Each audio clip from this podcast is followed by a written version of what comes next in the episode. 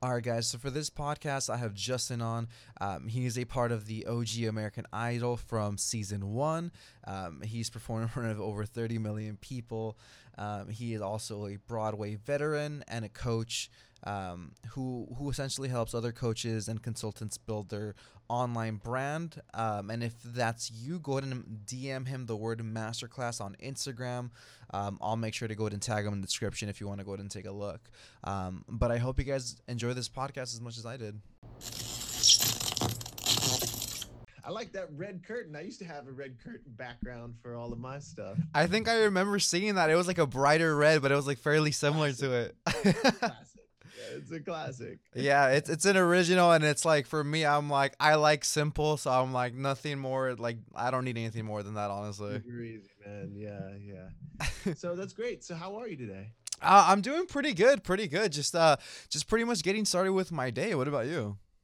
Awesome. Yeah. I mean, I'm. Uh... It's about afternoon here. Are you on the West Coast? Yeah, I'm in Los Angeles. Oh, nice. Yeah, so I'm in Philly. So, yeah, it's the afternoon. I'm going to do this and then have a little bit of lunch. Oh, there you go. Um, when's the last time you've been over here to the West Coast? Wow. It's certainly since before the shutdown. I would say probably like twenty nineteen, the last quarter. Yeah, like maybe mm-hmm. November or or even like December of twenty nineteen. Mm-hmm. Yeah. Oh, so a while back, right? I miss it. Yeah, I miss it so much. Yeah. yeah, yeah uh, do you plan on coming back anytime soon? Or because I've I've been itching to travel, so I'm like, I'm gonna like so dip bad. soon. I don't know where, yeah, but somewhere. Yeah, me too. No, I um I want to go. I'll probably end up going back towards the either end of this year or mm. maybe even, gosh, mine won't, might not even be till the middle of next year. I don't know. I, I would love to. I know I'm going to Arizona later on this week, so I am getting to travel a little mm. bit. But, you know, it's still it's still such a challenge just getting out and around, you know? Honestly, yeah. What, what are you going to Arizona for? I have a couple of private events that I'm singing for. Ooh, there you go. That's what's up. Congrats yeah, on that. That's yeah. amazing. Yeah, it's exactly. Yeah, it's nice. It's it's finally starting to come back. Yeah. Um and um yeah, I'm excited. And then there's a, a light at the end of the tunnel mm-hmm. for the end of this year with um uh, Broadway opening back up. So mm-hmm. you know, it's it's slowly but surely we're getting back to some sense of normal. Yeah, a little bit. So I have some friends that are comedians that are finally able to starting to perform now. Some people, right? Yeah, like it looks like the concerts are like good to go. Like they're locked in. They're not like pushing them back anymore. So yeah, I'm like, okay. Wow, that I I think um, where is it? Like Dave Matthews is going to Florida next week. Like, oh, really? Wild. Like, yeah, I was like, really? They're going yeah. that's it. But I mean, people are people are getting vaccinated. People are feeling more comfortable, mm-hmm. and so you know, it gets, we're finally getting back to normal. I know. Have you thought about moving to Florida? You know what? Mm, I mean, yes and no. Mm-hmm. Yes for the weather, but um, Florida is just kind of humid and mm-hmm. you know all that. So you know, and most of my family's up north here, okay. on the, the Northeast. So you know we're we we're we're thinking we're looking to move to a warmer place because the winters up here are just mm-hmm. ridiculous. But um, yeah, we'll see. Yeah, right. Well, we'll just play it by ear. That's how I've been playing everything recently. I'm just like take it day by day because you never know how much is going to change in the near future. Yeah. COVID two point oh, yeah. whatever. Hopefully not. So look, all we can do is just take it a day at a time and and just uh, uh, be smart about it as best we can. Exactly. Uh, for for my viewers that are listening, um, can you explain a little bit about who you are and what you've done so far? Sure. Yeah. Um, you may have seen me on the first season of American Idol, where I battled week in and week out mm. with my, I don't know if it's a battle. I don't think that's a good way of putting it. Where I, I competed really against uh, my friends week in and week out in front of thirty million live viewers on television uh, and made it all the way to the finale, where I duked it out with Kelly Clarkson. Yeah. Um, and then you might have seen me in one of my six Broadway shows uh, that I've done in New York City, or most likely you'll see me pop up on your T V screen, but not, might not have known it. Uh, for the past six years, I have been uh, popping up on T V screens as Lil Sweet, a k a. Lil Sweet, who is uh, a fun character for uh, Diet Doctor Pepper and Doctor Pepper. Uh, in their commercial campaign. nationally, but I'm also a uh, confidence coach, and I developed uh, a little something called the Fame Formula, where I help coaches and consultants build their online brand to create a flood of coaching clients. And I teach master classes uh, at this point weekly. As a matter of fact, my next one's going to be in a couple of days. Mm-hmm. Uh, and so I'm excited about that. I'm excited about um, uh, helping my fellow coaches and consultants. And I'm also excited about getting back to doing one of the other things that I love to do, which is performing, yeah, uh, which is happening slowly but surely this year. And so singing, acting, and dancing. And so that's a little bit about me. That's exciting. Um, do you mind going a little bit more into the Fame Formula? Because I'm, I'm really curious on that, and I'm sure other people are as well. Yeah. Yeah, without a doubt. Well, uh, the whole point of it was um, so many people throughout the years, whether there's uh, entertainers or influencers or coaches or entrepreneurs or authors, have come to me um, for advice and talking mm. uh, to me about, like, well, how is it that you have handled your brand? Because, I mean, again, I was in front of thirty million live television viewers before social media was social media as mm-hmm. we know it. You know, the Facebook barely was in existence at that point. We were still mm-hmm. using MySpace. Oh um, man, message boards and like, yeah, exactly. So I mean, it was like it was almost twenty years ago. Uh-huh. But you think in the past twenty years we've had so many mm. advancements. You know, Twitter and Instagram, and th- they just didn't exist mm-hmm. yet. They were just in the minds of of folks. And so, uh, a lot of people come to talk to me about how to build an online brand and how to perform and mm-hmm. how to um, really deliver a message. Because that's really it at the end of the day. You know, mm-hmm. business and show business are not all that far apart, right? Mm-hmm. There's a show in regular business just as much as there's a show in show business. And so mm-hmm. what I love to do is show people how they can deliver the perfect message that attracts their perfect client, or I should say mm-hmm. the right message that attracts their perfect client. Um, and so um, a lot of coaches and consultants that I work with just try and get as many people. We want more clients, more leads, more, mm-hmm. more, more, more, more. But one of the traps there is that, you know, if you, you do, uh, you try and please everybody, you, you really end up pleasing nobody. Well, it's the same thing with you trying to track every single person that mm-hmm. you can get your hands on who has some sort of problem that you can coach them on. Mm-hmm. Um, then you end up actually um, not attracting uh, a lot of the right people. And so part of the Fame Formula, the F is find the right message to attract your perfect client. The A is acquire Um, leads with ease. There's so many different methods and ways where people can uh, uh, come into your world. Mm-hmm.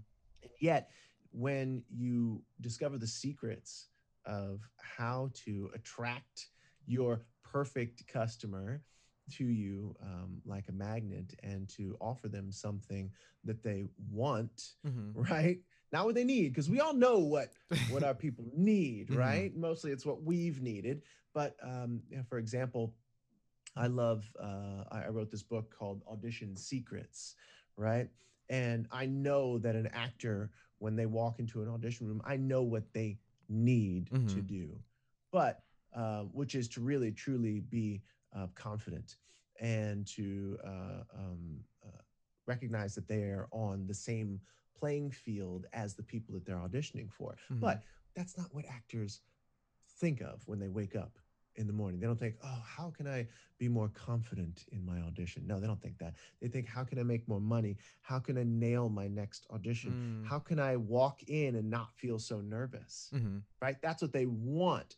I know what they need. I yeah. know what we need, but I had to write a book based on what my clients in that space wanted. Mm-hmm. And so when it comes to coaches and consultants, I know that, you know, they need to be more confident, that we all need to have the right message. But at the end of the day, I have to deliver a message to my clients mm-hmm. that really, truly gives them what they want, which is why I say the Fame Formula Uh, helps you build your online brand to create a flood of coaching clients, because that's what coaches want. We want more clients, right? Mm-hmm. Um, and then the M in the Fame Formula um, is make selling easy.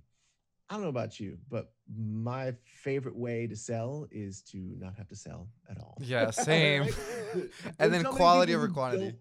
Yeah, right. Well, mm-hmm. yeah, quality. And just like the idea that we've been taught, trained, and educated that sales and selling are kind of dirty words. Mm-hmm. And so in the masterclass that I teach, I really help give coaches and consultants a new perspective on mm-hmm. what sales and selling really is, mm-hmm. and how to shift there. Just a simple shift in your perspective will help you to understand that sales and selling are some of the greatest things that, I mean, that have ever happened in the history of time. That mm-hmm. microphone that we're both talking on, the thing that we're watching or listening to this uh, podcast on, is only possible because somebody sold something to someone else, mm-hmm. right? All the component parts of the things that that uh, we have sitting in front of us or we have plugged into our ears are all based Uh, and created based on the fact that somebody sold something to someone else. So I go into really how uh, to shift your perspective on sales um, and to make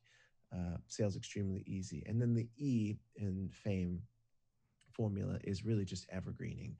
Um, as coaches, we like to get uh, our hands, uh, we like high touch, right? We like mm-hmm. to help people one-on-one and, or maybe mm-hmm. in a group setting uh, if we're smart. But, you know, we love to have that interaction. However, there's only one of us mm-hmm. usually, right? And so how do we end up cloning ourselves in a way that doesn't devalue our product, doesn't devalue our message? And so I go into why it is so important to actually evergreen, to create one core offer. Mm-hmm. And as creatives and coaches, we want to do everything for everybody, right? Mm-hmm. But it all boils down to creating one core offer that you can actually evergreen and sell over and over and over and over again, uh, creating revenue in your sleep, which mm-hmm. is really nice. And then from there, create a system that guides your customer through a journey, eventually where they can get in front of you and speak with you, but speak with you at a much higher quality level mm-hmm. of customer, at a much higher price point, mm-hmm. where you can close them at a much higher rate. And so you're not nickel and diming. Yes, I understand, because I'm a coach. I love helping people. Mm-hmm. And there is a time for free. And there is a time for charitable donations of my time. I love that. Mm-hmm. But charitable donations of my time do not keep my business afloat. That's the things that I get to do. Those are the things I get to do because my business mm-hmm. is successful. I get to devote more time and more energy and even give more financially to those who need it, based on the fact that I have a working business that's profitable, right? So evergreening helps you to create an extremely profitable business and get your time back. And then you can devote that time and that energy to the things that you love. Got you. I mean, I'm going I'm to say a little side note really quick. I really love how passionate you are when you talk. I don't know. Something about that, like, gets me, like, going. I'm like, shit, what, what do I do? What do I, sign me up right now. Hey, well, you know what's really interesting? Uh, and for those uh, of your listeners who want to sell things, who mm-hmm. want to create, you know, motion creates emotion. But mm-hmm. I will tell you this, it's very, very important. The only reason why people buy anything, mm-hmm. I would even argue the only reason why people do anything, but we'll just in the context of buying here, mm-hmm. the only reason why people buy anything is because they feel like it.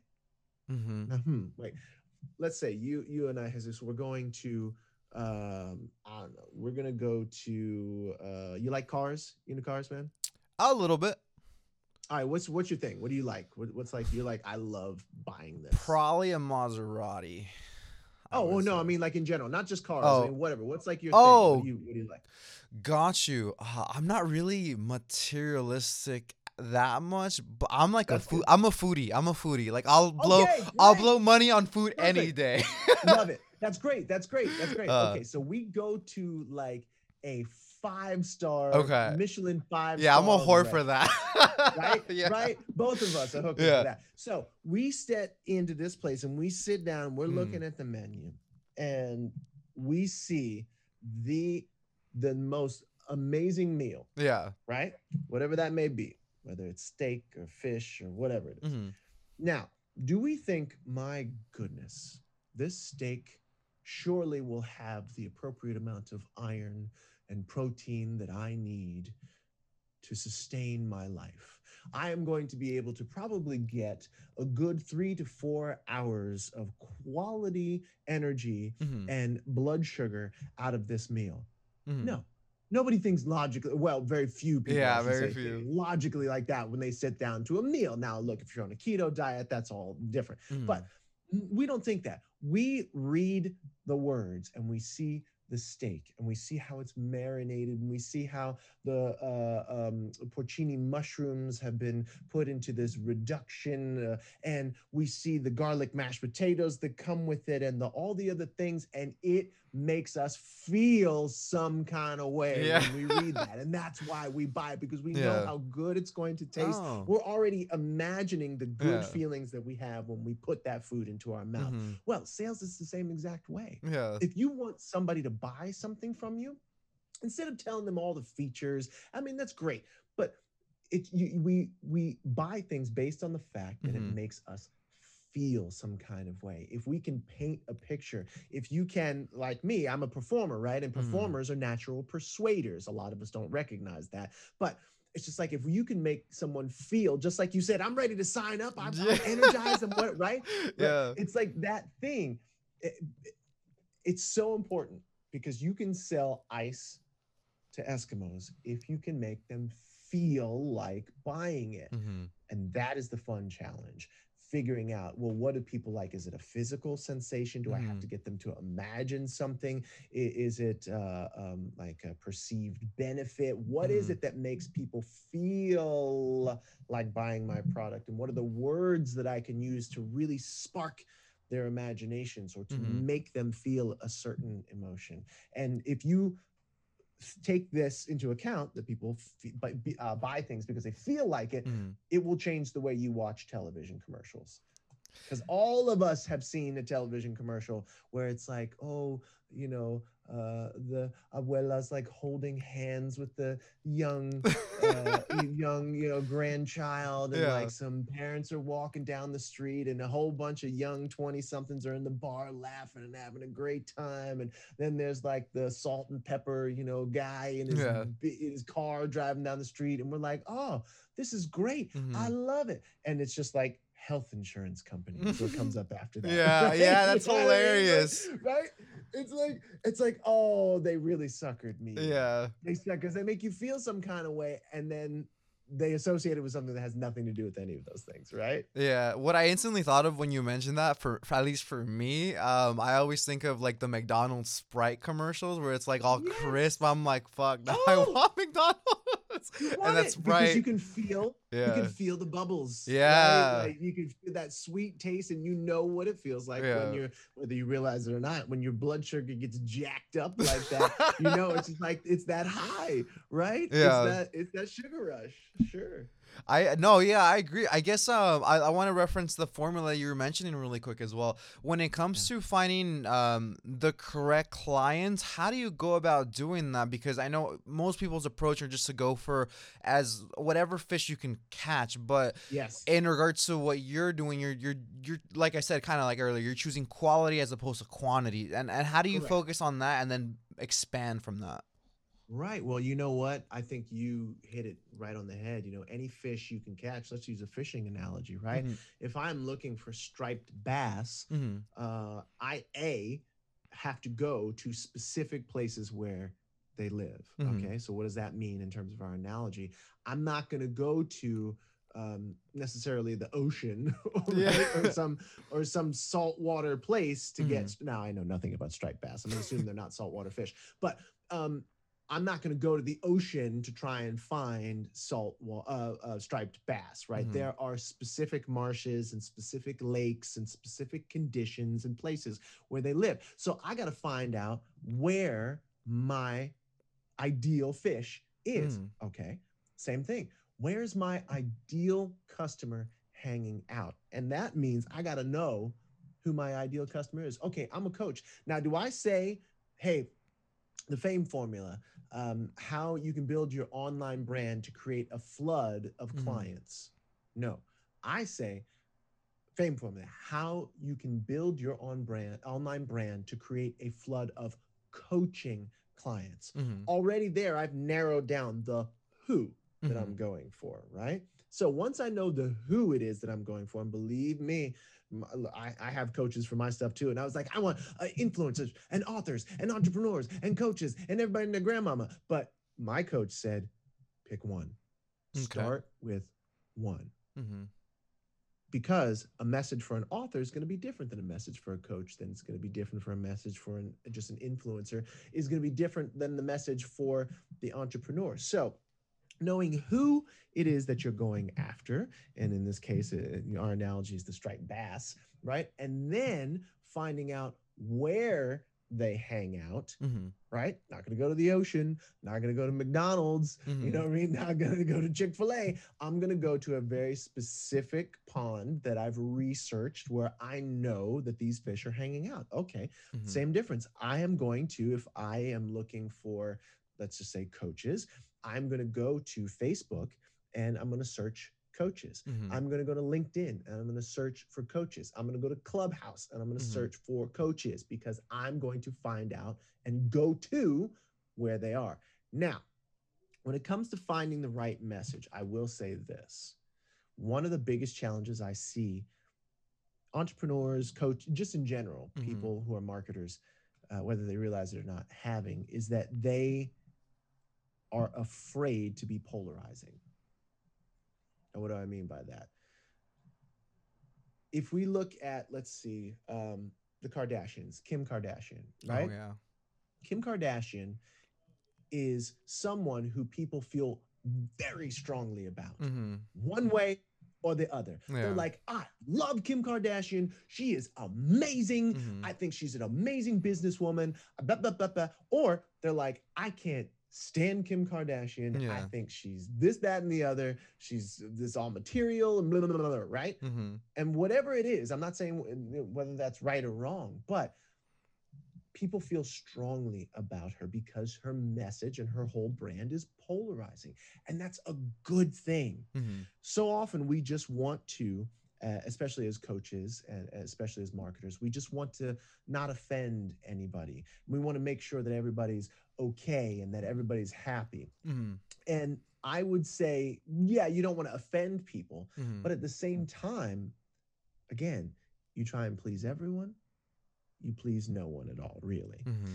And so when you figure out who it is that you want to go after, who your client is, when you figure out where they are, one of the key components of getting your message in front of it is making sure that you call them out. You want mm-hmm. to repel the people who are not going to be a good fit for you, mm-hmm. are going to just be tire kickers and looking for free and coming with tens of thousands of complaints. Mm-hmm. And you want to attract the people that you want. So in your messaging, I could say um, something Uh, just as simple, and I'm just making it up off, off the top mm. of my head. It's just like, uh, attention coaches and consultants who are making ten thousand dollars a month in your business. Mm-hmm. Free masterclass, the Fame Formula, how you can be, right? And I would go into my thing. Now, what have I done? And that simple thing, I have now said, anybody who's making less than ten thousand dollars, mm-hmm. don't even come knocking on my door. Yeah. Nothing wrong with that. Nothing wrong with if you're making less than ten thousand dollars, but I know that I am going after coaches and consultants who already have established business, mm-hmm. who have the cash flow to yeah. be able to pay for my products and mm-hmm. my time, right? And then I'm gonna, I'm gonna, right? I'm gonna go after them. Mm-hmm. It's very, very simple. Depends on what you want to be paid. I know somebody who has a one million dollars a year coaching package. His name is Myron Golden. Look him up. He's amazing. Jeez, yeah. One of my mentors. Uh-huh. Well, I, and I think to myself, oh my goodness, who would pay a million dollars a year? But people do. Billionaires, because huh? he can get them. Yeah, yeah, because he his advice and his work with them makes them ten million more, for that yeah. off of that one million, right? That's that, insane. That they make. So he's very clear. Mm-hmm.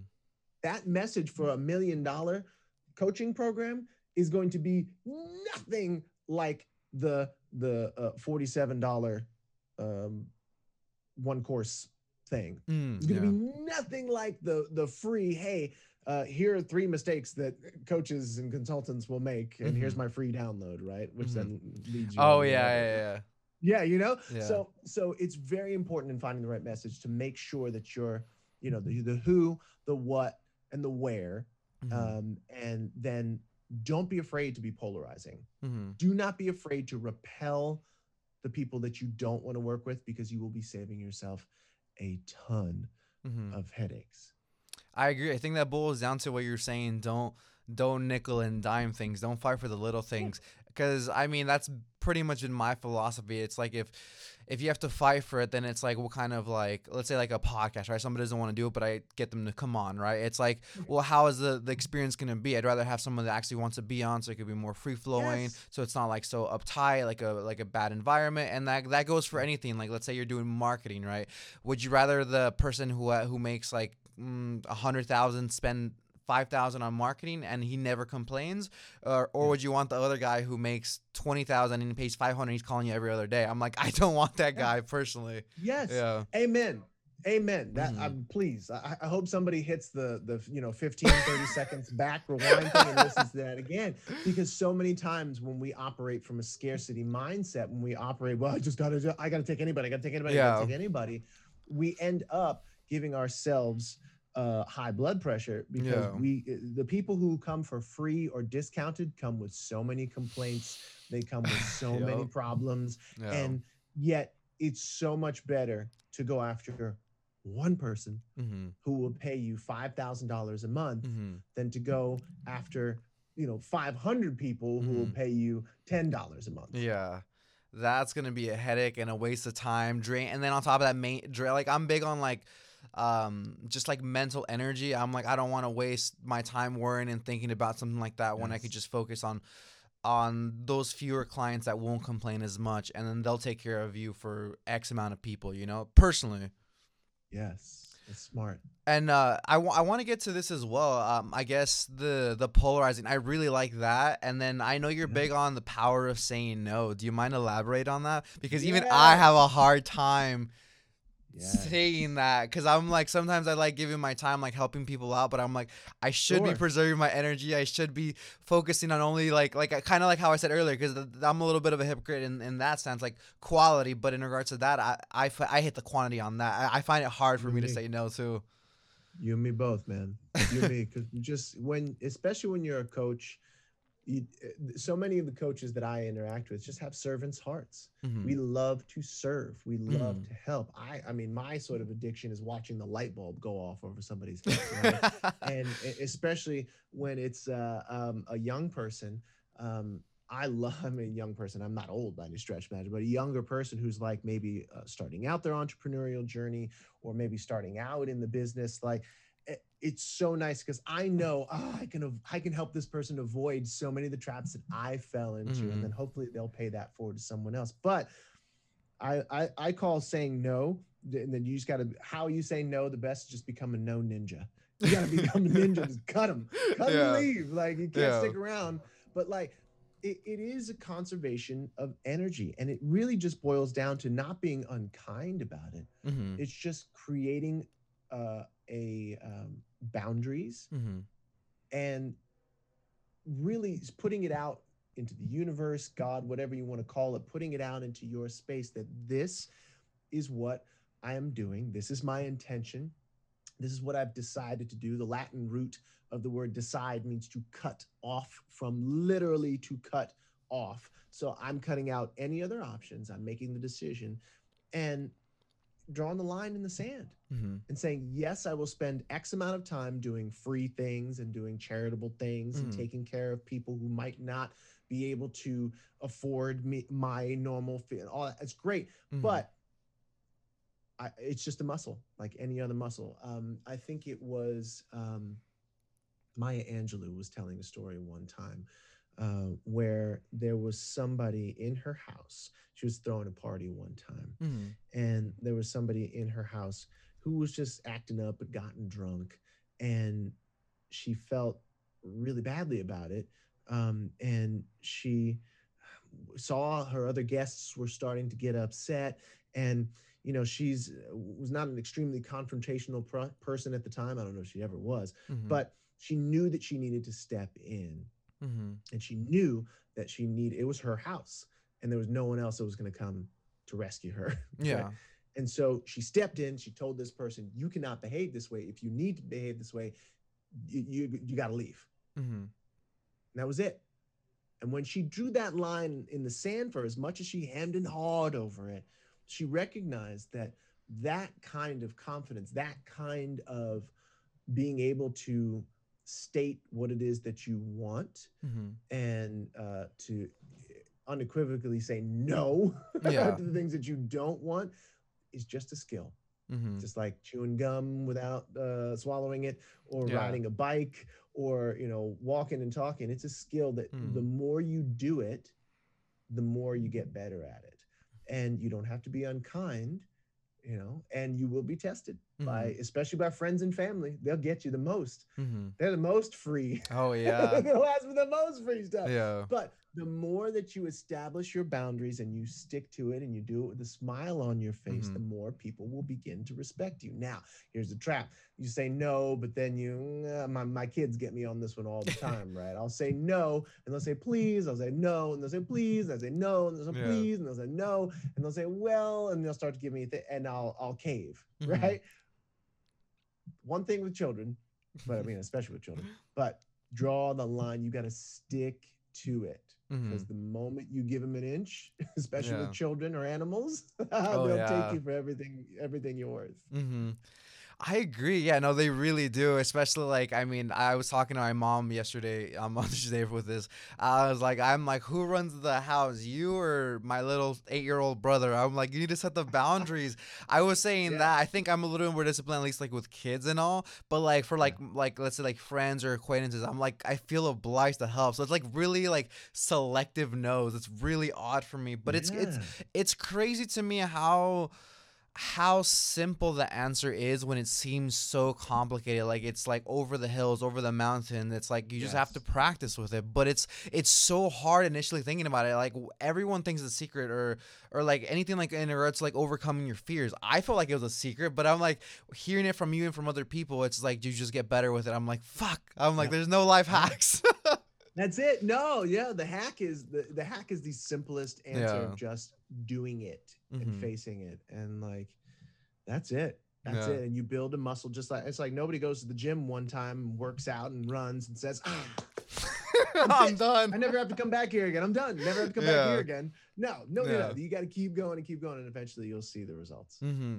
No, I, I completely agree. Let's say somebody has, um, they have difficulties being walked on over their whole life. What would you suggest to them yeah. in regards to being able to shift that around into becoming more of a confident, more uh, a person of that of that stature? Sure, sure. Well, I have this um, book that I'm writing called Unshakable Confidence, mm-hmm. and it's actually sort of the next phase. Right now, I'm working with coaches and and don't tell. It's gonna be between you and me. Okay, but uh, yeah, just just between us. Just between us. Just, uh, uh, the next phase of what I'm doing, because mm-hmm. I I know what a lot of people need, right? Mm-hmm. That's confidence. But nobody wakes up thinking, oh, God, yeah. gee, I wish I had more confidence today. Yeah. No, they're like, I need more money. I need more time. Mm-hmm. I need more clients. I need more of that. So what I'm doing is giving people what they want, mm-hmm. which in this and instance is coaches and more clients, right? Mm-hmm. Creating a flood of clients. But the next phase, which is what I'm really deeply passionate about, is confidence. Uh-huh. And when we look at the word confidence, Um, and we break it down. I love the, the being a detective and finding out what words mean. And so if we look at the English root word of confidence, mm-hmm. it means confide. Or I'm sorry, it is confide, which means to trust, right? Mm-hmm. That's why we tell our secrets to a confidant, a confidant who we trust. Mm-hmm. And so when we don't have confidence, it really boils down to the fact that we just don't trust ourselves. Self-confidence, confiding in self, trusting in ourselves. And here's the biggest lesson that if your listeners hear nothing else I say, I hope they take this away. Mm-hmm. When you recognize that other people see you, not through their eyes, but through your eyes, when you recognize that other people see you not through their eyes, but through oh. your eyes, you will recognize that when you don't have confidence, mm-hmm. You are literally telling the people you come in contact with that they can't trust you. Yeah. So when you're in an intimate relationship, trying to build a deep and intimate relationship with someone that you care about, and you don't have confidence, you're literally telling that person that they can't trust you to be in a relationship with you. Mm-hmm. When you're trying to do business with someone and you don't have confidence, you're telling that person that they can't trust you to do business with you. Mm-hmm. You don't have self-confidence, you make bad food decisions. Mm-hmm. You make bad fitness decisions. You make bad money decisions because you just don't trust. When you get the money in your hand, you don't trust that the right thing is going to work because you just don't even trust. you don't yeah. trust in that, right? And you don't trust yourself to handle it. So what I love to do is I love in the confidence space to really help people develop four key skills that they can apply to four key areas of their of their life. Mm-hmm. And those four key skills are clarity, commitment, creativity, and certainty.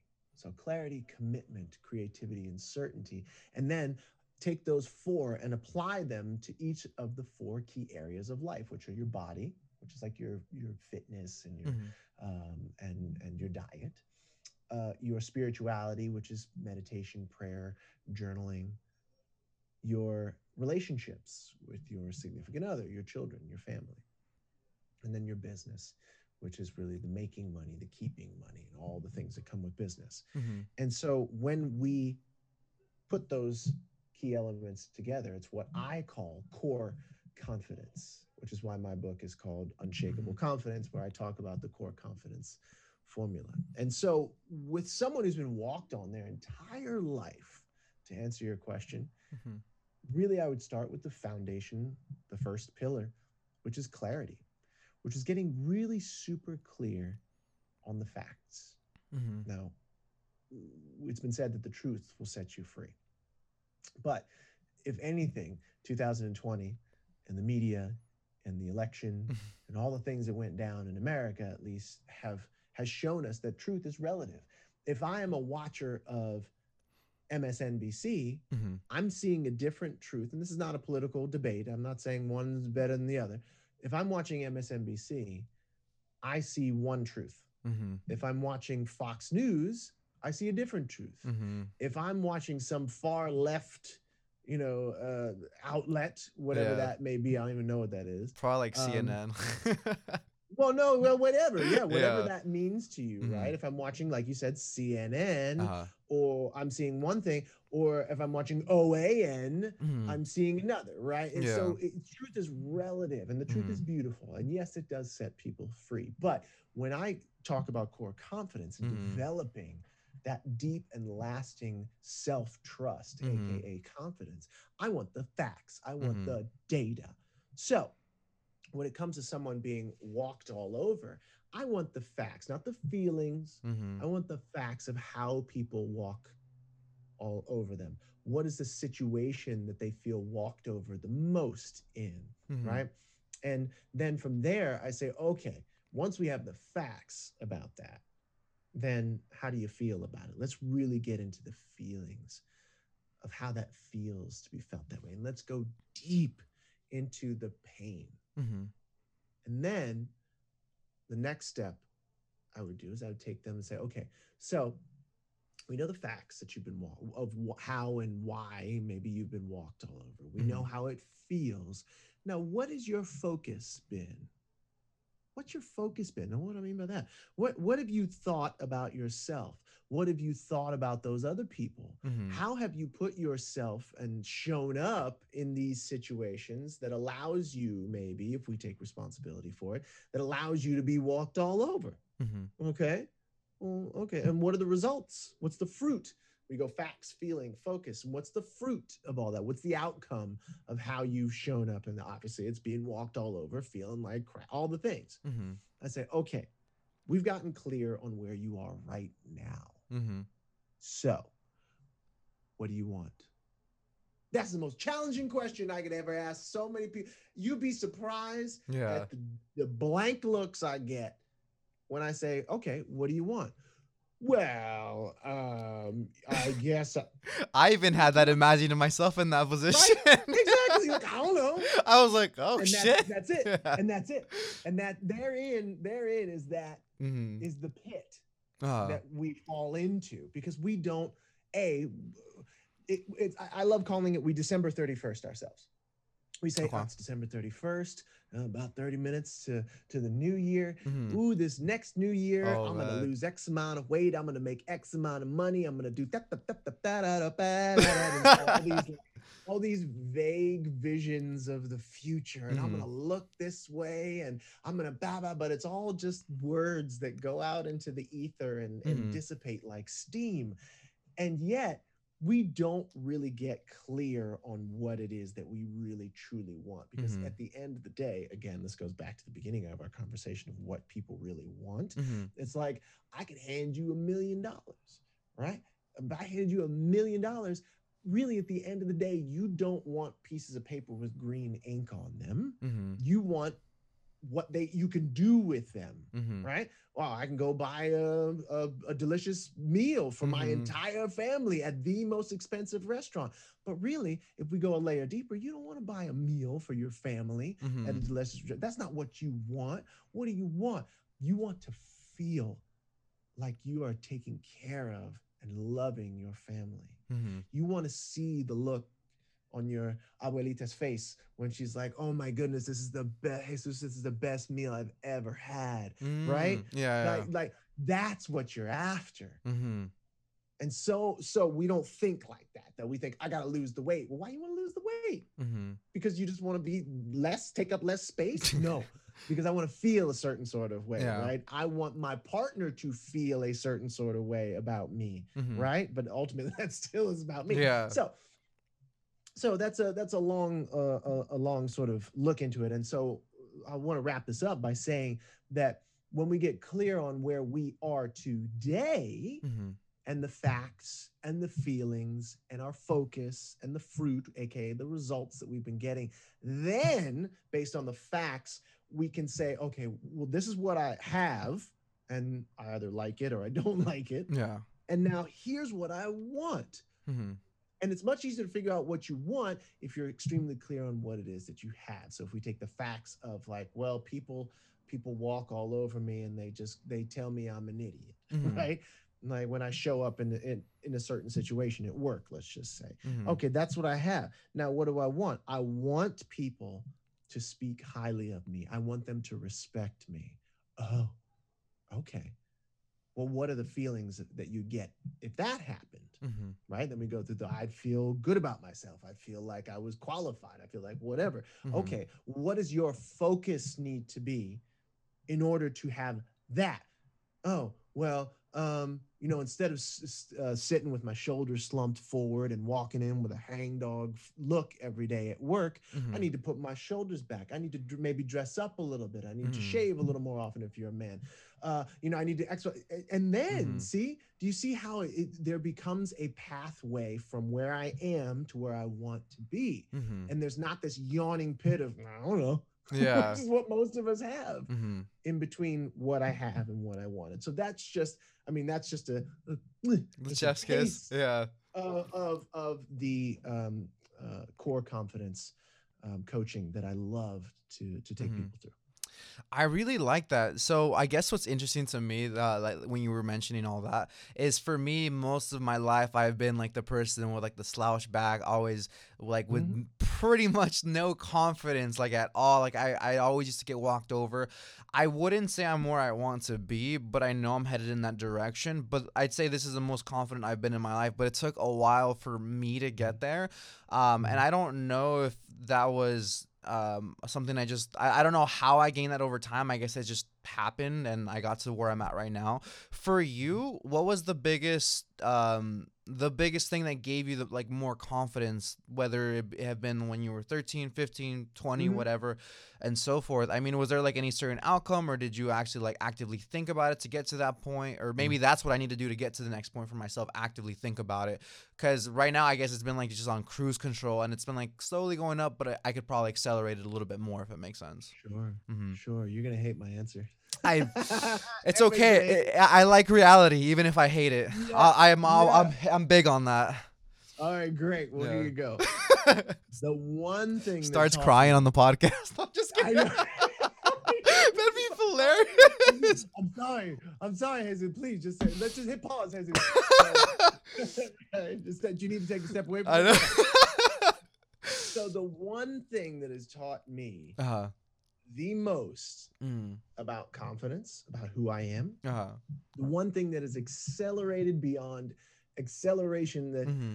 I can even express into words, uh, my confidence journey mm-hmm. is very simple.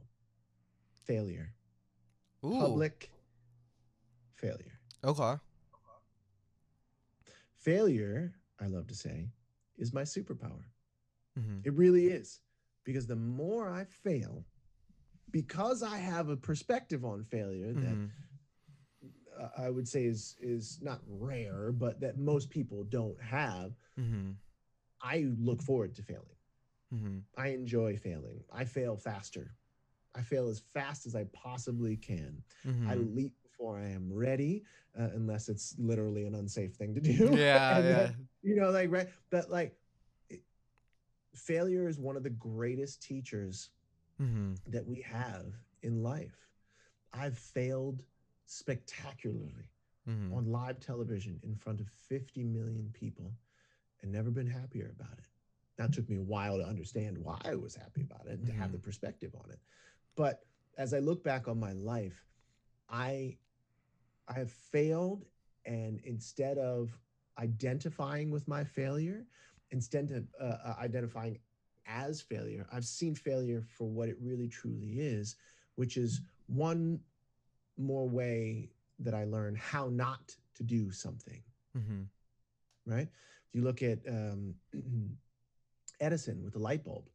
I mean, that joker failed, I don't know how many times. Thousands. Even say, yeah, you know, it's like Tom says, he's like, well, you know, I just, I just, I just had a hundred, learned a hundred ways not to do this thing. Mm-hmm.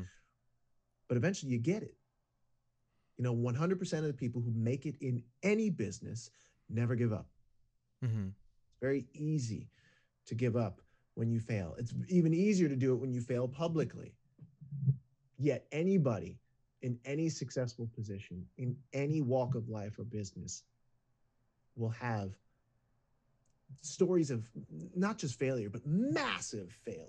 I mean, Elon Musk throwing the rock at the window that was supposed to be Ooh, unbreakable. I remember that. His new S U V sort of fail. Like, what?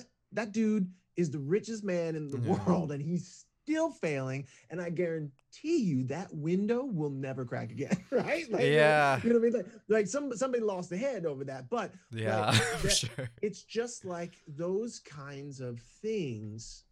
Ultimately, I mean, that might, and that might have been the greatest thing to happen for that department um, mm-hmm. that does the windows or whatever, because they are now going to go back or have gone back to the drawing board, and they're creating a window that will never, ever break, right? Mm-hmm. So failing and failing faster is one of the biggest keys to confidence and to just success in general in life.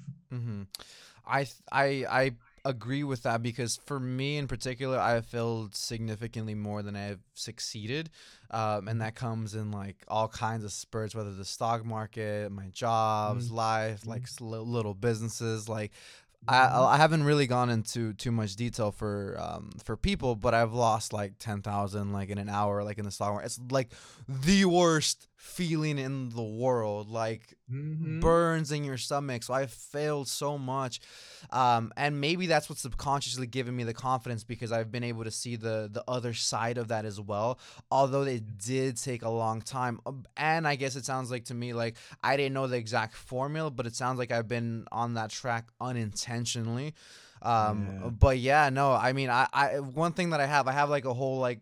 thing over there that's like grit, and just basically like never giving up. Like I always like use it as like my own like cheesy reminder, you know, like like I'm like I'm a huge believer. I'm like, your environment is is who you are, your thoughts are what you are. Although the people listening will know that I always give myself shit. Like I always call myself a dumbass, and I know I need to work on that, but that's a, that's a whole other thing. again, when you recognize that people see you through your eyes, and yeah. you use that language about yourself, what are other people going to think about you? Yeah. You know? No, yeah. I know. I, I agree. But I mean, when you said you, you had failed in front of fifty million people, what, what happened? Because you're pretty damn good. So I'm like, where did you fail? I'm like, what the heck? But I'm sure it might be something so small that, like, you notice, you know, but yeah. Uh, no, it was big. It was huge. Was it? Uh, and and if, if you think I'm good, it's only because I have failed or, you know, not, not really known how to deliver my message on a podcast or in an in like mm. I've done so many interviews and, and, you know, in the beginning they were not great. Mm-hmm. you yeah. know, I've done podcast episodes in the beginning. It's just like, just like, oh, me too. Crap coming out of my mouth. Right. Like mm-hmm. everybody in the beginning. Um, and yet, so the fifty million uh, uh, live television viewers was the finale of American Idol, mm-hmm. where I stood up there about twenty years ago. And uh, uh, I did not hear my name called as mm-hmm. the winner of the show. And there, anybody who's ever stood up in front of an audience and spoken, much less sang or danced or done anything mm-hmm. else, knows that that takes quite a bit of energy. And if you think about then being on the number one television uh, show in America and having to learn lyrics very quickly and doing press and flying all over the country, blah, blah, blah, all mm-hmm. the cr- wildness that is uh, American Idol, and certainly was American Idol at the time, mm. the amount of energy and time and money and effort that I put into getting to that point where I could be named the American Idol or not be named the American Idol could have been perceived as a massive failure. And it was, I guess, in a sense, it, it was fail. I didn't win. I lost. Sure, I was the the the number one male or whatever. I can tell all those mm. ego things that make me feel better about myself. But at the end of the day, I never will forget when the audit the auditorium, I mean, it's a it's the Dolby, or what was the Dolby? It might be the Dolby now, where they have the, uh, it was Kodak back then, but it was the huge, huge venue, mm-hmm. right, um, in Hollywood, um, where they had the Oscars and where we did the finale of American Idol that year. Mm-hmm. I remember the crowd was all gone.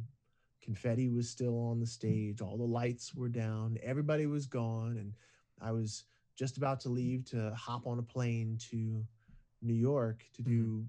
the Today Show.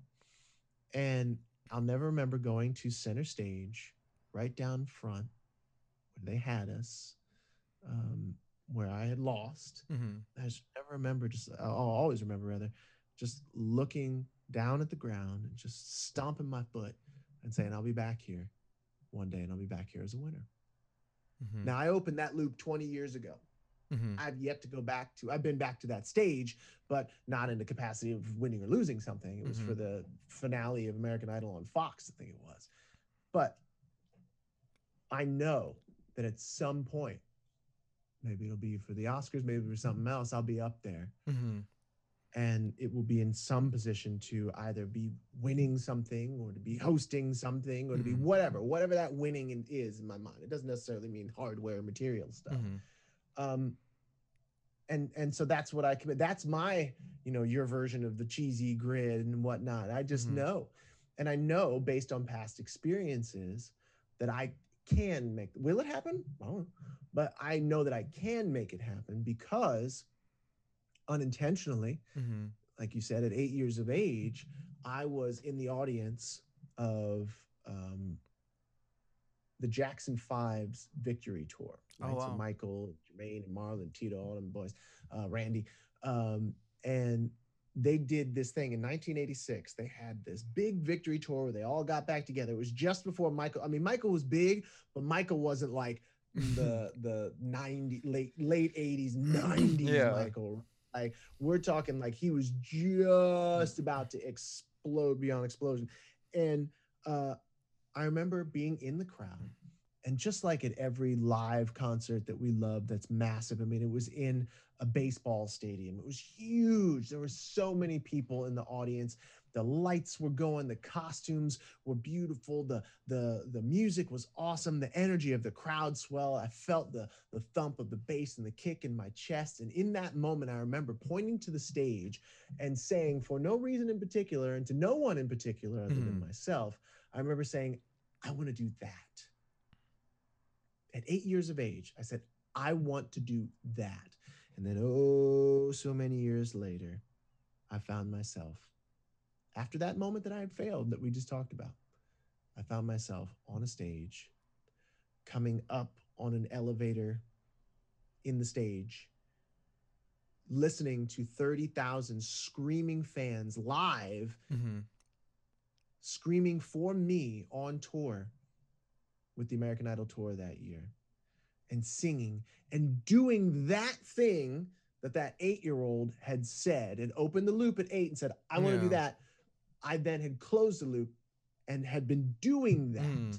at that time. And the really beautiful part is, is that I hope, and I've talked to some people actually who are like randomly, I, there was somebody on a, uh, in an interview who was at one of those things. Mm. My hope is that some other person, some other eight-year-old kid, when I was up there singing, pointed at me or said to their parent or said to somebody, mm-hmm. hey, I, I want to do that. That's the legacy that I leave there. Mm-hmm. And so, you know, when it comes to failure, that's why I say fail as fast and as often as possible.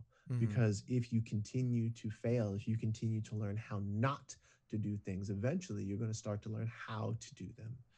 And along the way, you're going to pick up all the wisdom that you need to be able to sustain that success that comes.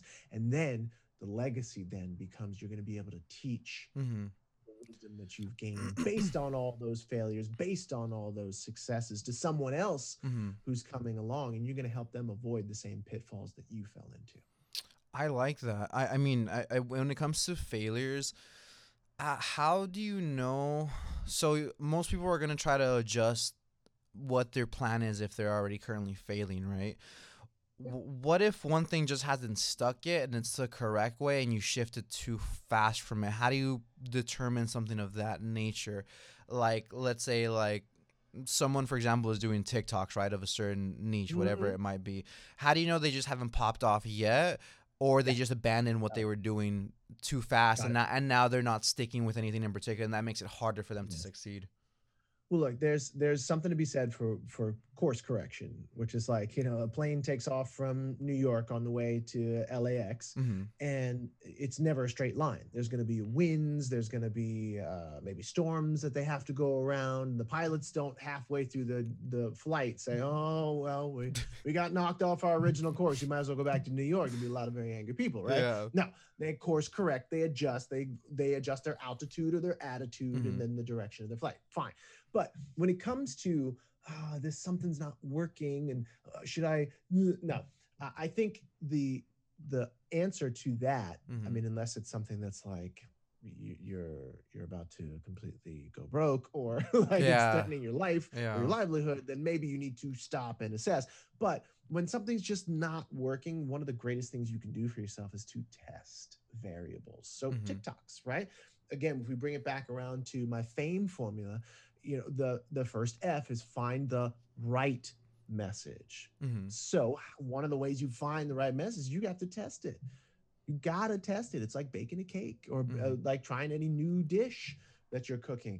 You must take all of the ingredients and analyze them and say, okay, what if I had a little bit more of this? Or what happens if I take a little bit away of that? And, and so, you know, your TikTok example is a great example.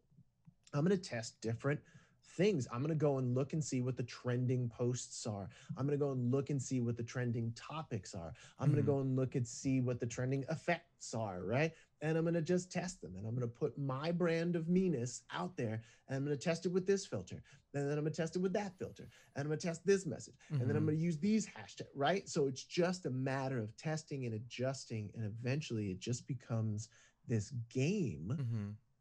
where you're trying to pick the lock and you mm-hmm. gotta like you yeah. know, adjust all the comp this combination over here and blah, mm. blah, blah. And eventually, whereas most people will give up because we live in this sort of, uh, I want it and I want it now sort of uh, society where mm-hmm. we look, I mean, we live in, and I forget who it was, there was someone on Clubhouse who said this, this was one of the most brilliant things I've ever heard. Mm-hmm. It said, people want microwave success in a crock pot industry. We want microwave success. How many times Damn. have you stood in front of the microwave and said, man, I wish the thing would cook quicker? All the time. The right? It's a microwave. Yeah. It's like, oh my goodness. Like yeah. people happened one hundred years ago would kill you, me, and everybody else we know in order to have something that would cook their food that quickly. Yeah. Right? Cook anybody's food that quickly. It would have revolutionized so many different industries mm-hmm. only one hundred years ago. And so, uh, you know, we want this microwave success. And so many people give up because they're not willing to stick in and test. Look, mm-hmm. if it's blowing up in your face, then maybe you need to, to halt, halt, right? Yeah. But if things are just not giving you what you want, you're not getting the, the, the response that you're after, it's all about testing and playing the game. Again, those failures are going to give you so much wisdom and so much understanding of how, again, if we use our, our TikTok analogy, it's going to give you so many reps on how to make a TikTok. Mm-hmm. It's going to give you so many reps on how to find filters, use filters, adjust, fil- all of those things, mm-hmm. all of that experience is exactly what you need in order to gain success. And I, I, I will argue that no one on TikTok, again, using that example, who has massive amounts of success will say that it happened overnight. They had to build and build and play and play mm-hmm. and build and build and play. And that's the and that's the key word, play.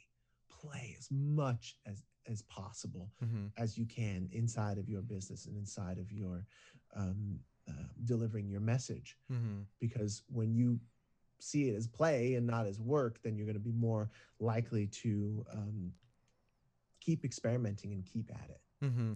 It's funny that you say that, and, and I really and I really like enjoy that, because for me in particular, one thing that I like to tell my friends, um, and just myself in particular, I'm always like, life is like a video game. What are the cheat codes? Yes. What are the hacks? How can I get yeah. over like this enemy? Yeah. Like, do I have to even deal with the enemy, or can I just go like underground or fly above it or whatever? Just to avoid as many obstacles as you can and to push yourself further in the game, whereas somebody else would have been stuck at, right? So that's how I yeah. see it, and that's why I think it's really interesting that you say that. But it's like in different things, but it's the exact same thing basically. Yeah. And isn't that cool though? Because yeah. you and I are saying the same exact thing, but somebody's going to listen to your message and hear something that lights them up. Yeah. Somebody's going to hear my message, hear something that lights them up. And you know, when it comes to, I don't know, coaching, consulting, or any business, we mm-hmm. get so caught up in, oh, what's that person? How how much success are they having? And oh, they're we compare our chapter mm-hmm. five to their chapter twenty in yeah. the book of life, and the right that we get into that whole game. But really, if we deliver our unique message, if we continue to test, if we continue to fail, if we mm-hmm. continue to play, if we continue to look for the hacks, and also role model and learn from the people who are successful mm-hmm. because success leaves clues, then we're going to ultimately be successful in our own right. I can say the same exact things mm-hmm. that Tony Robbins says, but say them my way. And I can learn from him because he's like the guru of all gurus, right? Mm-hmm. I can learn and role model and follow him and say them my way and use my stories and use my examples. And there are people who are going to go, Justin, that is so amazing. That changed my life. And they may have heard Tony talk about it, but they didn't hear it the same way mm-hmm. that they heard me talk about it. Yeah. And it clicked for them. Mm-hmm. And so that's why, you know, when it comes to this game, as I love the way you put it, because that's exactly what it is, is that there's, when we're delivering our unique message, when we are clear on our message and clear on who it is that we want to attract into mm-hmm. our life and in our business, um, there's no competition. Mm-hmm. There's just no competition, because no one has lived our lives. No one will be able to deliver our message. And no one will be able to touch someone in the way that only we, and help them mm-hmm. in the way that only we uniquely can. How have you been able to focus on just watering your grass as opposed to uh, looking at others and being, I guess, quote unquote, like jealous of their own grass? Because I yeah. know I, I know I focus on, on myself, and I'm sure you're on the same boat as well. But I know there's so many more people that don't, that they're focused on, hey, they're living this bougie lifestyle. Hey, they're this and that, and I'm just at home. And I know there's a lot of people, and they probably shouldn't have that mindset. They should probably have that abundance mindset and yeah. and just focus on their own purpose, and then that'll get them to start growing their own grass, unintentionally or intentional. Yeah. But yeah, I think, well, look, when it comes to the comparison trap, which mm-hmm. is what I love to call this, um, again, that perspective of no one else has had your experiences in life. Mm-hmm. No one else can speak the way you speak, talk the way you talk, walk mm-hmm. the way you walk. first of all. So recognizing your own uniqueness, mm-hmm. right, is first. Second, the perspective of remembering that social media now more than ever is basically a highlight reel. Yeah. Cars that you see a lot of people have, they're leased or rented. Mm-hmm. you know yeah. I mean? uh, you know, a, a lot of the big houses that you see people have, you know, those mortgages are significant, and you don't get to see them worrying from month to month about, okay, I got to make sure to get this much and do that much or not, so I'm mm-hmm. going to fall apart. I'm going to be behind on my payments. And so recognizing that much of the things that we see on social media are just highlight reels and don't mm-hmm. speak to the pain and the suffering and the challenges that most of those people have. And recognizing that when we go back to that core confidence message message that I was talking about, you know, you talk your body, your spirituality, your relationships, your business, right? When we see people killing it in business or like killing it in the spiritual game, like whatever that is, more often than not, we're looking at one to two dimensional people. Mm-hmm. That's what a lot of us, and and I mean myself, and we all from time to time will live in these one to two dimensional sort of areas of life, or we'll focus on them. And so, like, for example, if someone's like killing it in business, mm-hmm. the, and they're then, you know, their body's kind of falling apart, right? Because mm-hmm. all they're doing is sitting and and and at the desk, right? Um, or their relationships with, they never see their kids or their spouse, mm-hmm. right? Well, conversely, if they're like, I am so into my partner and my kids, and we just do this, uh, oh, it is, we spend all kinds of family time together. Well, then their their business is falling apart, right? Yeah. Or or some other aspect of their life is falling apart. If they're spending like three, four hours in the gym every mm-hmm. single day and their body's on fire, then again, maybe their connection to themselves, because they're just so focused on like, just just like I gotta look a certain way, and I gotta put put out this image, and I gotta eat all of this, and what, maybe their real true connection to themselves, their spirituality, their connection to God has suffered. Maybe their relationships are suffering because they spend so much time in the gym, right? So mm-hmm.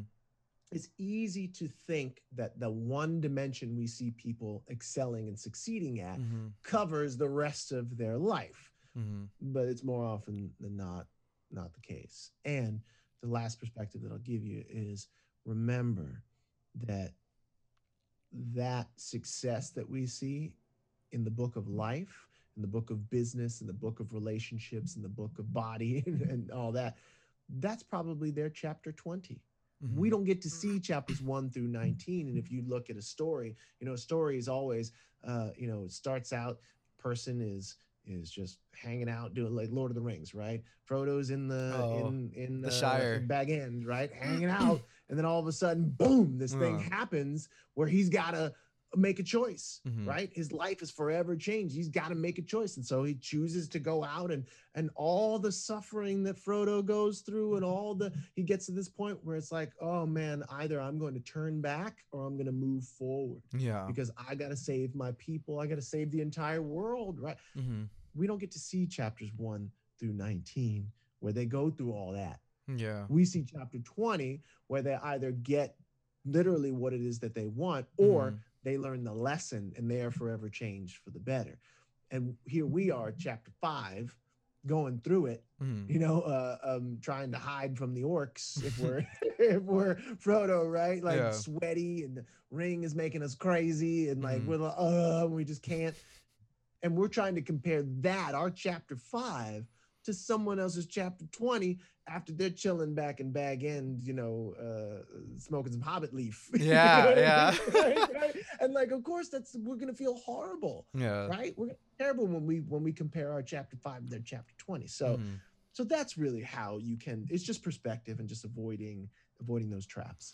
Do you, um, in regards to those traps, do you avoid them by potentially not looking at like stories or on Instagram, or do you just post and go? Because I know some people have that strategy as well. Um, sure. And I know some people, um, I, I think I have a fairly decent control of it, but I'm still subjected to like the sometimes comparing myself uh, just because yeah. I want to be better, of course. But like I use it as drive. Like I don't let it like bring me down. Like I use it as fuel personally. But um, do you stop yourself from, from viewing? Because sometimes it can get too much of a, a rap. And I know a lot of people, even if they think of uh, of it very consciously, even subconsciously, it still affects them and brings them down, whether they realize it or not. I have a lot of friends in that position. Yeah, I mean, it's just, you know, you, I think that there's something to be said for a healthy disconnection from social media. Mm-hmm. But if you're going to go on there and you're going to look at other people's success, mm-hmm. again, it's a perspective.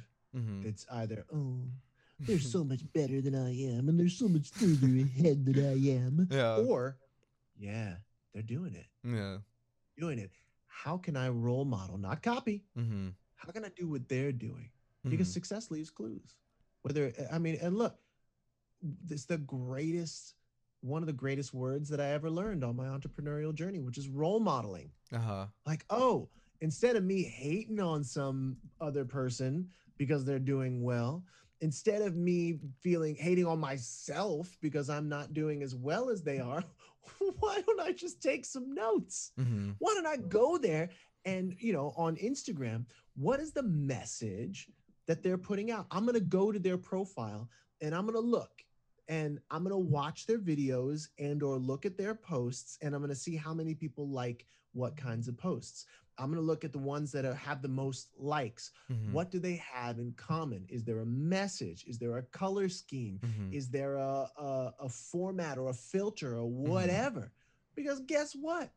All of that stuff is available to me too. Mm-hmm. The message, I can I could literally go to one of my greatest mentors' web, uh, whatever, uh, Instagram posts, mm-hmm. and I can see the message that they're delivering, which is, you know, something simple like, don't compare your chapter one to your to someone else's chapter mm-hmm. twenty. I didn't come up with that.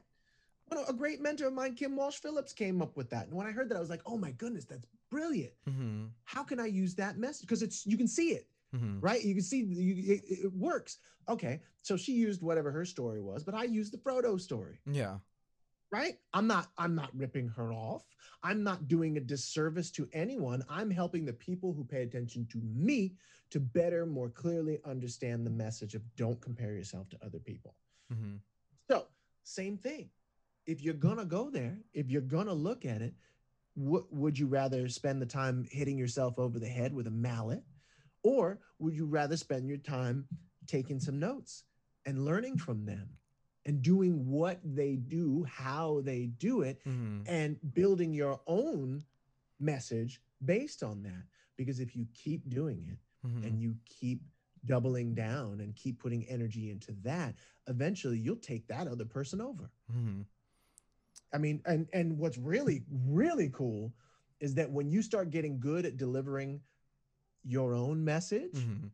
and it's in alignment with the the um, message that that other person's audience likes to hear, and you start to get traction there, you can go on YouTube and you can literally put your advertisements mm-hmm. running in front of that other person's thing. So let's say it's like Johnny Smith's YouTube channel, and every mm-hmm. week they put out a, a thing on like, you know, how to get more leads in your business, right? Yeah.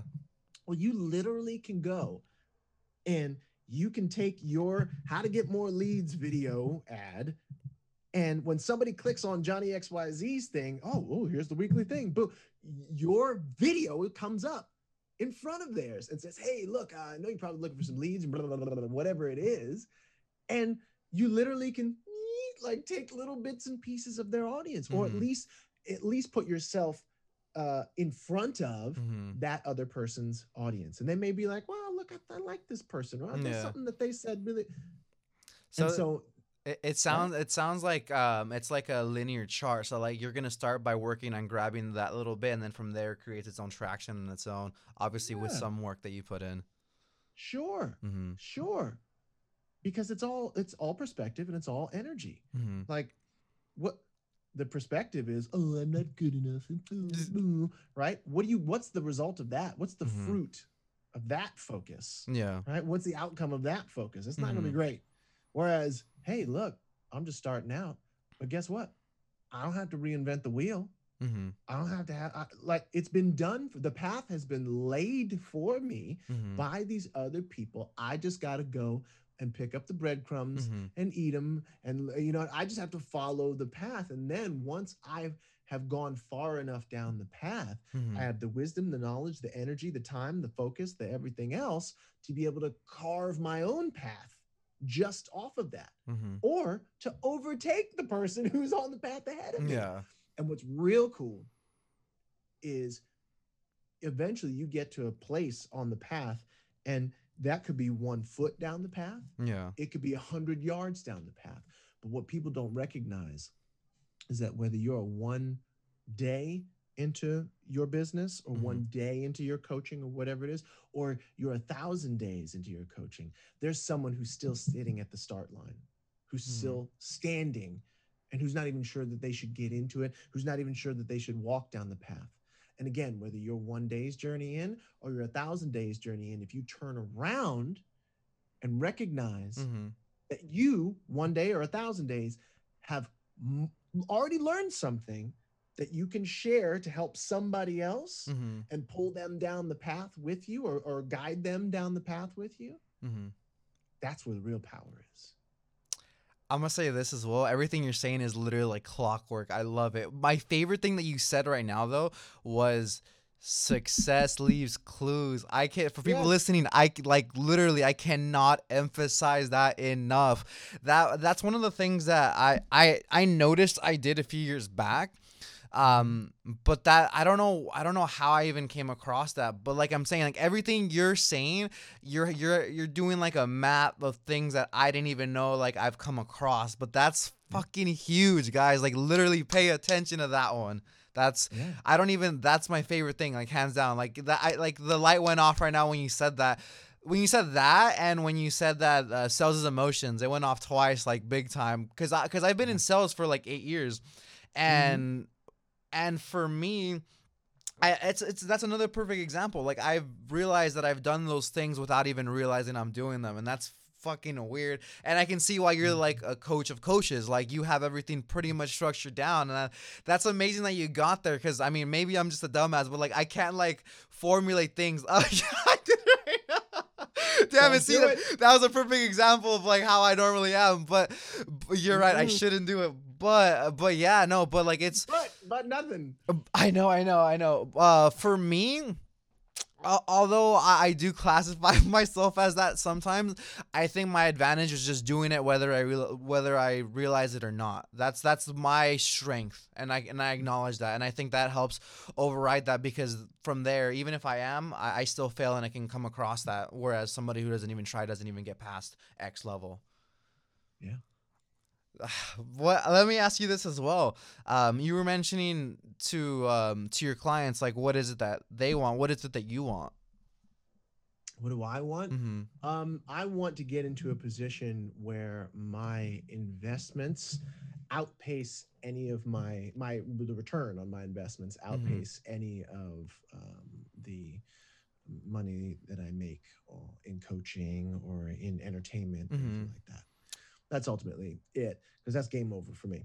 Mm-hmm. Um, and so right now, I've spent a long time uh, until probably the past year, mm-hmm. spent a long time not realizing that I had an employee mindset, you know, from the, and I read this book, it was like a couple of years ago, I read this mm-hmm. book, uh, The Cash Flow Quadrant by Robert Kiyosaki, which is like, blew my mind, because I realized okay. that, oh my goodness, I've just been spending so much time as an employee mindset, employee, mm-hmm. employee, especially in the entertainment field, right? Because it's like, yeah. oh, I got to get my next gig, got to get my next job, right? I'm just mm-hmm. the hired help. Whereas I didn't really understand, I knew it, but I didn't really deep delve deep into it, that I'm a business, mm-hmm. right? Even though I don't have brick and mortar, I am still a business. Mm-hmm. It's Justin Incorporated. And um, then... Uh, from there, understanding that, oh, I can I can have my own business and create my own income based on my wisdom and my experience. And again, like I said, turning around You know, I'm, I'm way down the path in terms of entertainment and, and performance and all that. I can turn around and I can help the people who are only a couple days into the journey or a couple months or even ten years into the journey, right? Mm-hmm. Um, and so recognizing that, and then recognizing that, oh, wait, I can then go from there, scale up and hire other people mm-hmm. who I can train to mm-hmm. do what I do. And then become a business owner with coaches mm-hmm. underneath in a coaching. Blah, blah, blah. Mm-hmm. And then from there, I can then become an investor in instead of uh, I can leverage all that, and I can become actually an investor in the entertainment properties that I'm in. For example, if I'm going into a Broadway show, I can invest one hundred thousand dollars mm-hmm. in that show. And instead of just being paid what I get paid every single mm-hmm. week, I also get paid on how many people show up and the ticket prices and all that stuff, mm-hmm. right? So when the show is successful and it generates money, not mm-hmm. only am I getting paid for being in it, I'm getting paid for having made it, produced it. Mm-hmm. Having right? the whole production. And so, yeah. And so, yeah.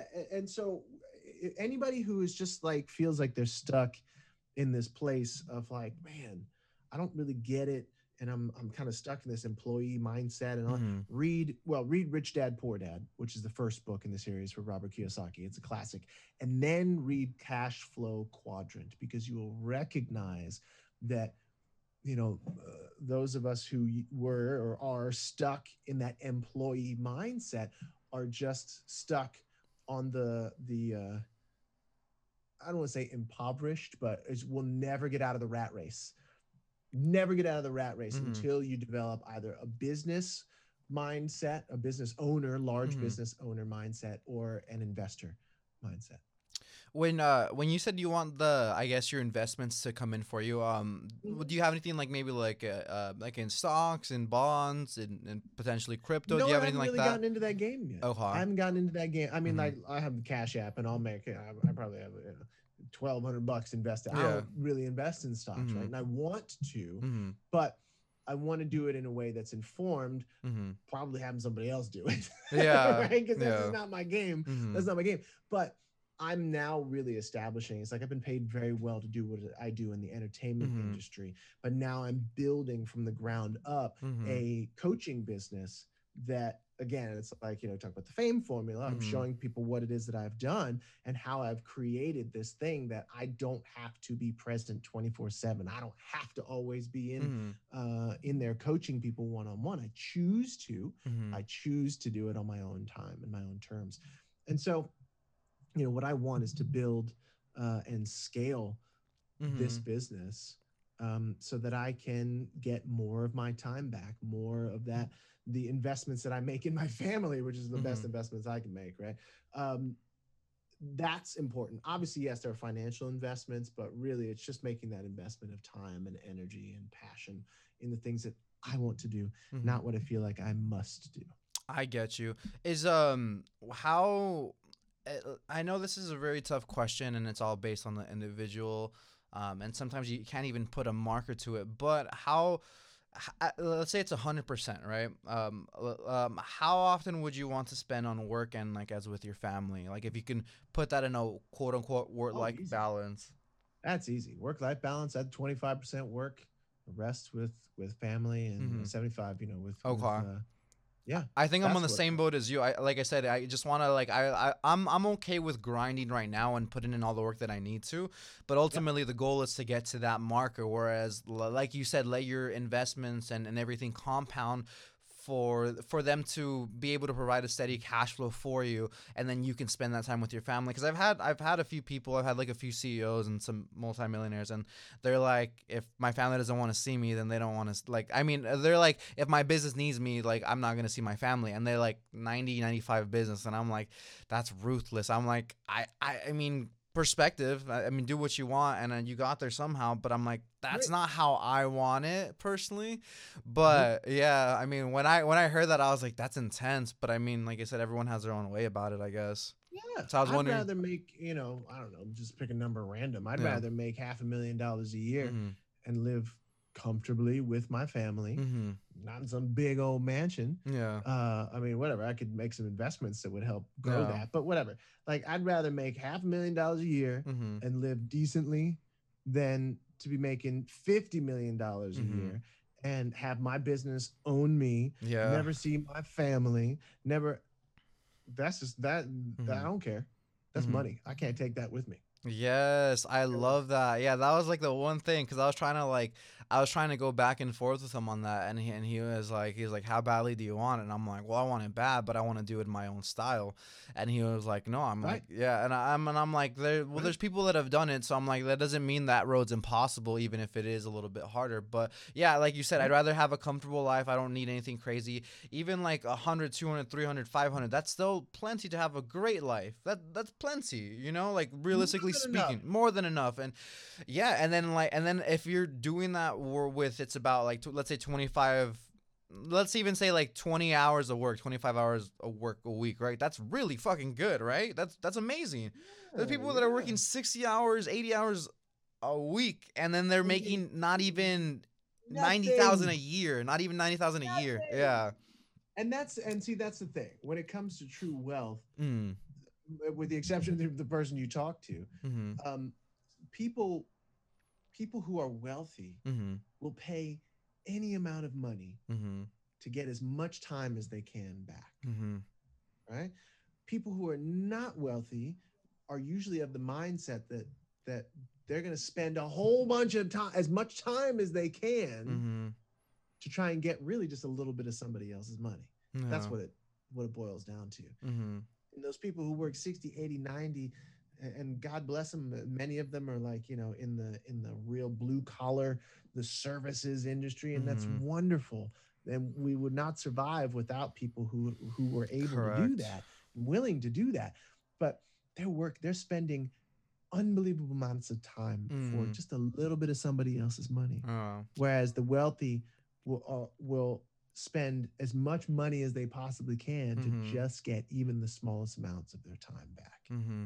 No, there was, um, I got so fucking scared because uh, I, I, I think f- about five years, I've had like maybe like a handful of jobs. I worked at at Disney, at A T and T, a swap me at A D T. Uh, A D T is a security company for, for the homes. So I, w- I used to sell, I used to sell door to door alarm sales for them. Alarm. Oh, did you?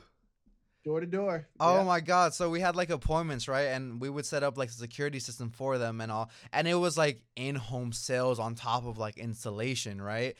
Um, mm-hmm. Oh my God. I, I, funny story. I've had so many people like tell me to get the fuck out of their houses and shit. So many. Uh, but uh, so... From that job though, I was ge- I was getting up to go to work at five a.m. right, and I didn't get back home until like ten thirty or eleven. So not only was I sacrificing my health by eating shittily because I had no like I couldn't make food, I had to buy fast food, right? I did I wasn't getting any sleep, I was gaining weight, I had no social life, like nothing, like literally only work. I don't even know how many hours that was, probably like twelve or something stupid, eleven. I don't know because breaks and all, but. I, I worked there for like three months and I was like, I'm not fucking doing this. Because everyone that, that was in that position, um, they all had kids. They all had a mortgage. They had no way out. And I'm like, I better get myself out of this position before I raise my overhead and then I'm forced to be here and I have no other option. So I'm like, that's why even right now I keep my overhead low. And even if I'm making more, I'm like, no, no, no, I'm not raising it. I'm not going to put myself in a position where I can't break the cycle because my parents are first generation immigrants. So, I mean, they came here with nothing, right? And to me, that's my drive. I'm like, I like yeah. bless their souls and they worked really hard, but I'm like, I'd rather have the mentality where I'm going to work smarter. Um, I'll put in the time now, like I mentioned, but that's not the goal. I'm like, I have so much fear because I never saw my dad growing up, never, because he was always yeah. working. And I'm like, and that was for like minimum wage and like, bless his soul. I mean, he didn't have papers. Like, I get it, you know? Yeah, thank God. Yeah. But you see how that had an impact on you growing up, and and it impacts so many people and so many families, and with the best in, of intentions. It's mm-hmm. like your your dad is like the best of intentions. He's like, mm-hmm. I gotta go out and, and make the money for the family. Yeah. But you know, what what would you pay now, and what would so many other people pay now mm-hmm. to have that time with him back, right? Mm-hmm. To be able to listen to his stories of the old country, mm-hmm. to be able to, you know, like that's the wisdom and the value. Mm-hmm. And, and and so when people go out and they're like, I gotta do this for my family, and they're working, you know, one hundred hours a week. Yeah, there's you know, some people. There, Elon there, Musk. There's it. something to be said for that. There's it's a it's. I mean, bless you, but you know, there's a cost. Mm-hmm. There's a cost to working harder mm-hmm. and not smarter, and it's and it's often one we don't realize that we're paying until way down the line. Mm-hmm. And that's that's my biggest fear. I'm like, I don't want to, I don't want to pay for that like with the cost of like my kids. That's another reason like I don't have kids. I'm like avoiding that like the plague right now. Not that they're they're blessings, and I want like a, yeah, I know like I'm I'm avoiding that right now. I, I I but I know I want kids. Like I'm not like oh I don't want kids. Like I do. I just want to. I just want to make sure I'm set first. I'm good because I don't want to give them a life where I can't be there for them. Right. I, Smart. Mm-hmm. And that's hard. Smart. Oh, my God. And I, well, I'm twenty-six right now. A lot of people I know already have kids and, and they're drowning, too, on top of that. But it's like yeah. I don't. God bless wish, them. They're happy. I wish, but... I'd had your, I wish I'd had your mentality at twenty-six. I mean, I was driven at twenty-six. Mm-hmm. I was already well into into my celebrity and and touring around mm-hmm. the world and doing all kinds of things, but um the idea that you're twenty-six and that you have your head on screwed on so straight and that you're near like I'm gonna be good, I can't wait to see what you do uh, in the next in the next ten years, man. That's it. I I and hope so. Like this, it'll be game over in ten years. I think it was uh Tony Robbins says uh we overestimate what we can do in one year yeah and wildly underestimate what we can do in ten. Yeah, I I agree with that. Yeah, no, I'm I'm just trying to hustle. I'm trying to do like fifteen, twenty, like I'm pushing like the bar. I'm trying to do like fifteen and twenty podcasts a month with different Good. people from all over. Like it doesn't matter. Good. Uh, oh, I'm trading in the stock market as well. That's that's how I lost ten thousand in one hour actually. But I mean, I, I, yeah, I've made it back, and but like that was, dude, that was the worst feeling in the world. I was mm-hmm. like, Lord, I don't want to be here no more. Yeah, of course it is, but you yeah. know what? You learned. Yeah, and you learned, and you learned how not to do it. Yeah, and like you said, you made it back. Yeah, and now the next time that situation potentially rolls around, you'll yeah. at least be informed. Yeah. Right? No, yeah, that that was that was a that was like probably one of my biggest failures. Like I've lost like a thousand, two thousand, like in one go, right? But like that was like like my biggest colossal. I'm like, fuck, I'm such an idiot. Well, I shouldn't say that, but no, at yeah. the time you said that, yeah, yeah for sure, you said that, because you're it. Not, you're not- You've already made it back, so you've disproved yourself. Yeah, but that took it, it was literally, I would say, like day in, day out, right? Like when I first started, it was only like losing ten bucks, one hundred bucks. I was trading small, but I wasn't getting into bigger size until um, I felt more confident. But I mean, it was easier to just give up, especially after something like that, right? But I was losing money for about like two years. And then after that, I've been trading for five years now. I think after that is when I started doing like that. It was like a very sl- like a slow shift. Like it was like a few hunters here and, and so forth, you know, but that, that took a while. So that's, that's what I like that you said. I love that you said like failure is the way to go. Cause I can't reiterate that for the people listening. Like if you have any goals, any aspirations, the best way you can do it is just by putting yourself out there and experiencing life. There's no other way about it. There's, that's the life hack, that there is no life hacks. Yeah. Absolutely, man. Yeah, I, I want to. I'm gonna let you go right now, but I do want to ask you this really quick as well. Um, what's the best piece of advice that you've ever received? Oh my goodness! Because I know oh, you're loaded with wisdom. I'm like, I know there's so much gold in there. I gotta, Wait, yeah, I gotta, what's the? Go ahead. I'll, I'll let you. I'll let you think of that. But I want to ask you this as well. When when did you come into, um, I guess, your celebrity and fame status? Because you said that you were already well into it when you were twenty-six. Uh, one of the first thoughts of that when you came in, like for me, I was like, wait, what? First season of American Idol? Because you look like twenty-eight to me right now. So I'm like, how old are you? Bless you. Bless you, child. I was twenty-two. I was twenty-two oh. when I was on the first season of American Idol. Yeah. I'm forty-two now. You don't even and look so- not even close to forty-two. Amen. Amen. What's- Black don't crack, baby. So, um, so, so uh, yeah, I, I, I was well into my celebrity and, and all kinds of wonderful foolishness at twenty-six years of age in mm-hmm. Hollywood. Um, but uh, one of the greatest pieces of advice I've ever been given, the first one that comes to my mind was actually from my dad. Mm-hmm. Um, he was a chief of police in, was the chief of police in Atlanta and uh, he's still alive and well and so full of wisdom. And one of the things that he told me, he said, no matter what, especially when you're on camera and you're whatever you're going through, just smile. Mm-hmm. Always remember to smile, because even if they're running you out of town with pitchforks and and uh, torches, it'll just look like you're leading a parade as long as you smile. Ah, that's great. That's great. I love that. That's a gangster mentality right there. Uh, just smile. And, and another cool thing, because he's, I mean, he was a politician for a very long time. Mm-hmm. He said, you know, when you're on the red carpet and when you're getting your picture taken, make sure you always got a nice look on your face and that you're looking up. Mm. Don't look down. Don't look, because they'll snap that picture when you're looking down. And mm. then whatever headline that, that they can make up, if yeah. something goes wrong, they'll find that picture yeah. where you look guilty as hell, and they'll put, yeah. and they'll put it on there. So yeah, he's full of, he's probably my number one source of wisdom. But mm-hmm. yeah, that's that's just the first one that came to my mind. I really love that. And I, I you know what, you just reminded me about like uh, what you were mentioning earlier. I, I agree with you, like when uh, when you were mentioning like the media shows like one truth from one angle or another. And all my listeners, I I say this all the time, like I have like almost this borderline like hate, because I like I mean I've fallen into the trap, like I've been like really deep into it and I believe shit, right? Like, well, I'm from mm-hmm. California, so statistically speaking I fall into the left. Now I don't even linger left or right. I'm like mm-hmm. I'm like the answer's always in the middle. It's never always there or over there. Yeah. Always. Yeah, and yeah. I'm like, there's more middle ground than we think. We just don't allow ourselves to see it, because we're, we as humans like to be a part of a group, a part of a structure, and we we go tribal in that sense. And it's like, no, we're gonna fight each other till death, regardless if we have um, commonalities. And I'm like, that's such a naive, old school, yeah. dumbass way of thinking. I'm like.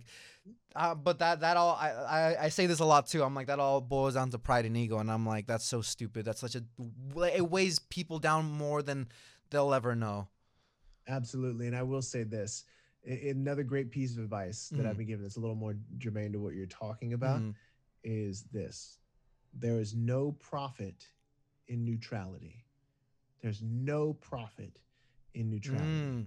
And it goes back to the time that I was talking about earlier, that I was talking about polarization of your message, mm-hmm. right? The reason why we are so tribal now, especially in America, the reason why we are uh, lulled to the left or to the right or to wherever mm-hmm. is because those people upon high recognize that there is no profit in neutrality. So they polarize their message to make you say, yes, I love that, or no, yeah. I don't like that. And that is how you create profit, when you mm. polarize, not that, not that to be negative, mm. but when you polarize your message so that people say, I love this, yeah. or they say, I hate this, because mm. other people, they're, they're going to say both, mm. right? When you can when you can do that, you'll really truly understand that there is no profit in neutrality. Mm-hmm. And then the Instagram and Twitter and Facebook algorithms love conflict. They love arg- arguments, because then that brings them more traction, and then they make more money off of that, more ad revenue, like you were saying. And it's like, damn, we're so screwed right now. Yeah, that's right. Yeah, all machines, man. But what a great conversation. Thank you, man. No, of course. Thank you so much. I really appreciate your time and your wisdom, and I can see why you are the coach of coaches. You are amazing, and and I really appreciate all your insight and wisdom. And I know a lot of people are gonna take a lot from this. So thank you. Where where can people find you? Uh, you know, it's really very simple. All you have to do is go to core. confidence coaching dot com core confidence coaching dot com mm-hmm. to find out all you need to find out about me. As a matter of fact, I'm giving away a copy, a pre-order of um, a free digital pre-order of uh, my book, Core Confidence, Unshakable Confidence. Mm-hmm. And so you just go to core confidence coaching dot com and you can find out all you need to know. Awesome. I'll go ahead and make sure I put that in the link, as well as your Instagram. And thank, thank you, you so much for your time. I'd love to have you on in the future again. You were awesome. Yeah, I'd love to. Awesome. Thank you, man. Awesome. Well, you, have a great day. Have a good lunch, man. Take care. You too. Thanks.